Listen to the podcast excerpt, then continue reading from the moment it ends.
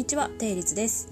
この番組は女の子の幸せについて真剣に考えるゆり好き女子定律あきこがお送りする定律が気になった漫画やアニメ小説作品について好きなように語る番組になります。定律は生まれも育ちも東北人です。口下手鉛もありますので少々お聞きづらくてもお許しください。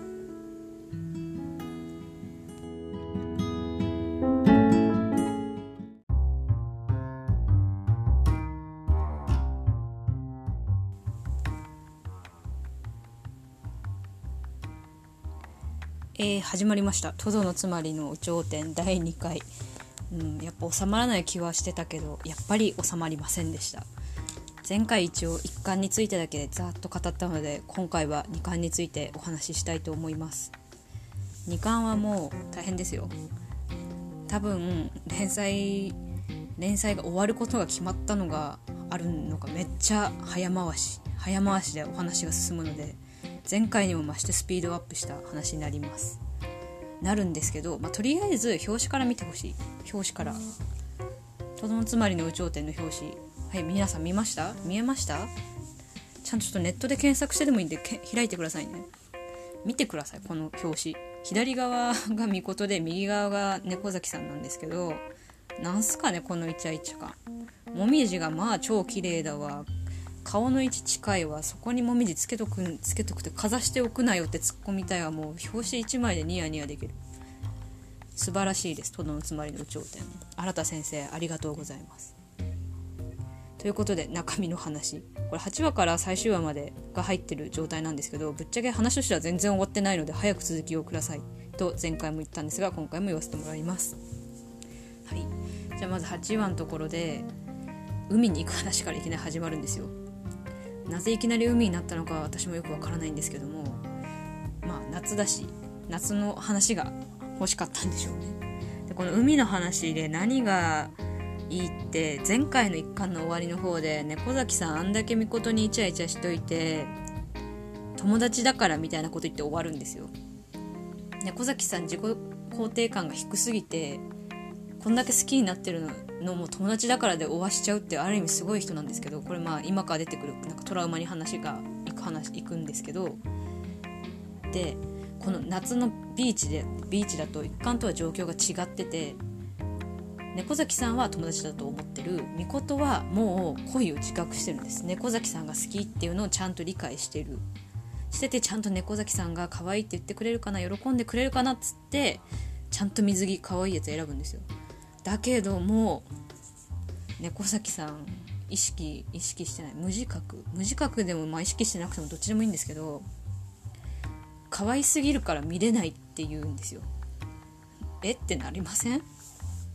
だって友達ですよ。友達としてちゃんと認識してるのに可愛すぎて見れないけど一人で出歩かないで危ないからっつって追いかけてくんですよ猫崎さん。みことのことを。どういうこと？ってなりなりますよね。いやそれ友達じゃないよって私はこう読み返すたびに思って笑えちゃうというかもう楽しくなっちゃうところなんですけどでもまあ猫崎さんの中ではそれは問題なく成立してるんですよ。でみことしては逆に誰よりももう猫崎さんのことを大切にしたいみたいな感じまで気持ちがいっちゃっててなこの何て言うんですかアンバランスさがたまらない。さすがトドの住まいの宇宙そしてでもこうみことが面白いのが猫崎さんのアンバランスさが分かってるというか自分で言っちゃってるんですよ。このみことさんが眩しくて直視できなかったのよってこう猫崎さんがみこと追いかけてきて言うんですけどみこと自分で「何この会話カップルか私らいつの間に付き合っとったんや」って言うんですよ。でこの後さらに「だってこの間友達って訂正されたもん」って釘刺されたもんって言うんですね。さらにすごいの。これ一回一回この流れが挟まってきてでその後今他の人もたくさんいるから後で私にだけ見せてって猫崎さんが言うんですよ。え？ってなるじゃないですか。でさらにさっきは目をそらしてごめんね水着すごく似合ってるわってどんなたらしですかっていうことを言ってまたみことが自分の中で葛藤があるんです。だからこれは恋人なんじゃないの？みたいな。まあ私もそう思います。だからこれは恋人なんじゃないのって思うんですけど、まあ、猫崎さんにとってはそんなことはないんでこのまま話が進んでいくんです。で進んでいっていきなりちょっとみことさんやらかしたりもするんですけどちょっと読んでください。でさらにまあいろいろこう葛藤でわちゃわちゃしちゃってるみことさんを助けてくれるのが一貫であんま影が出なかった影が薄かった、えーと、獅子丸さんです。獅子丸さん覚えてます？ペンギンペンギンさんと獅子丸さん2人で昭和昭和歌謡レコード部の2人です。で今回この人たちにもちゃんとスポットライトが当たりましてこの回ではこの獅子丸が獅子丸の昔話になるんですね。で獅子丸もまあペンギンとすごいいいエピソードがもうしかもめっちゃゆりないいエピソードがあってもう尊いとしか言えないような内容になるのでこれもぜひ読んでほしい。なんか全部朗読しそうな勢いなんだしこのままだと。とりあえず言わせてもらえれば獅子丸はペンギンに命を救ってもらったっていう恩を感じてるんですよ。だけどペンギンは一つも覚えてないそんなこと。した覚えも助けた覚えもなければそんなことがあったっていうのも分かってないレベルなんですけど獅子丸にしてみればペンギンのおかげで命を救われたと。自分は変わってこの有頂天高校に入ったんだっていう思いがあるから思いがあるんです。そのせいで結構獅子丸ペンギンに対して結構ツンツンするんですよね。まあそれはそうなりますよね。自分が命救われたと思ってる子がいてその子の追いかけてその子を追いかけて高校に入ったのにその子はまるっきり覚えてなかった。それはちょっとイラッとしますわ、まあ、でもここの葛藤本当に尊い。これこそ尊い。っていうか何ですか脇に入ってるストーリーが重い全体的に。重くて尊い尊さが増すんですよ。で残り2人有頂天部の残り2人拓也と夜空この2人の話も入ってきてますちゃんと。でこっちももうなんかさっきから尊いしか言ってないんで申し訳ないんですけどすごくいい。まず拓也が東京東京ファッション部東京ファッションリーダー部みたいな、えーと、の部長だった人。で夜空が引きこも部、まあ、引きこもりの部ですね。でこの2人幼馴染なんです実は。拓也の方はもう病気がちで病弱でちょっとテンション上がると吐血するっていうよくわからないキャラクター。夜空の方は拓哉の幼馴染でなんかよく寝袋に車ってゴロゴロしてるっていう2人なんですけどこの2人幼馴染だけあって幼馴染しかないエピソード突っ込んでくるんですよ。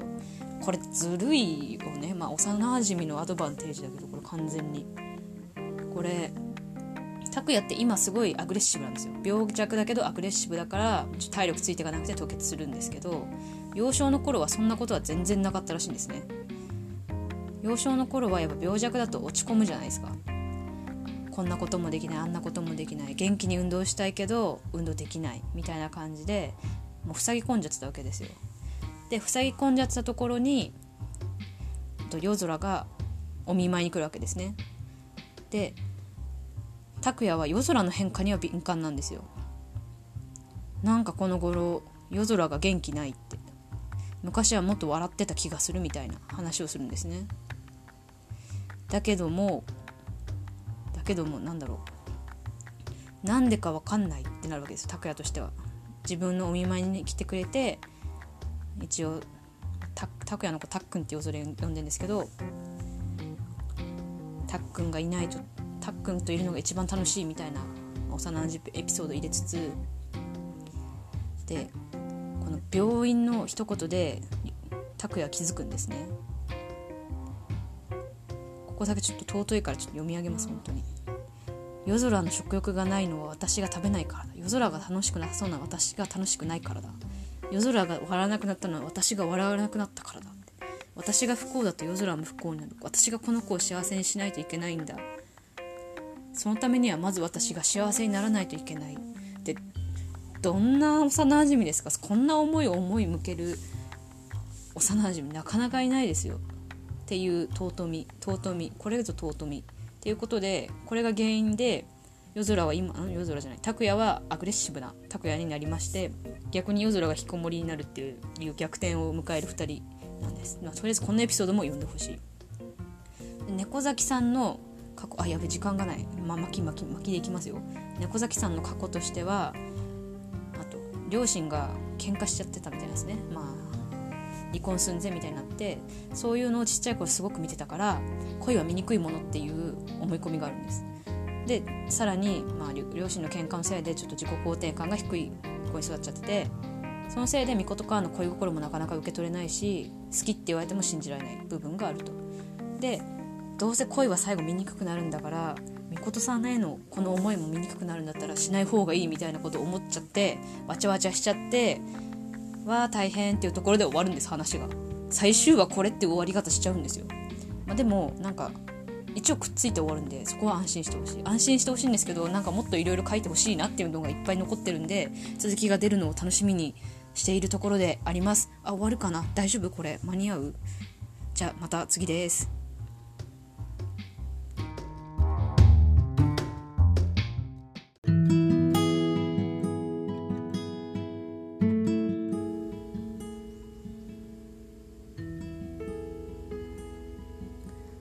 はい、ここまでお付き合いいただきありがとうございます。定律は番組名と同じ人類総有理化計画で同じような内容のブログもやっております。こっちでもラジオと同じように好きなゆり作品について書き殴ってま書き殴ってます。えー結構文字数多めですのでご注意ください。はい、もう一個お知らせです。実はここならでも、えー、とゆり作品の普及のためあなたのアイデアをアイデアを小説化する企画をしてます。興味があればくぐってください。それではご視聴ありがとうございました。また次回お会いしましょう。